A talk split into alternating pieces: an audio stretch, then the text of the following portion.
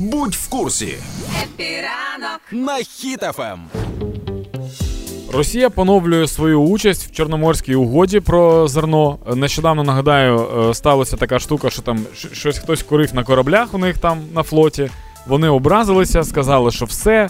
е, Ми тепер виходимо з зернової угоди, тому що Україна Україна використовує наші гуманітарні коридори, щоб наносити удари.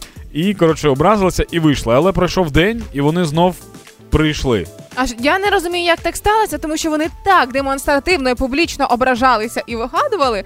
Таке враження, ну я прям на мене навіть немає варіантів. Чому Поговорив Ердоган. Як він поговорив і чим він напілював, невідомо, тому що коли журналісти спитали в Ердогана, а як ви вмовили Путіна повернутися до зернової угоди, він сказав: Я, по-перше, це розповім Байдену, а потім уже всі інші дізнаються. ще одна скарга буде? Ти знаєш, що він робив? Алло, Байден! Ну коротше, е, дуже смішна штука, що е, зараз меми вже е, пішли. Тому що Росія.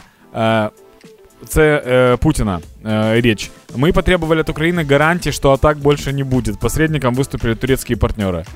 Прикинь, 20, 24 лютого візьмемо Київ за, дв- за три дні. 2 листопада дайте гарантію, що не будете бомбить. Ердоган, скажи їм, пусть не бомбят, пусть не топять наш флот.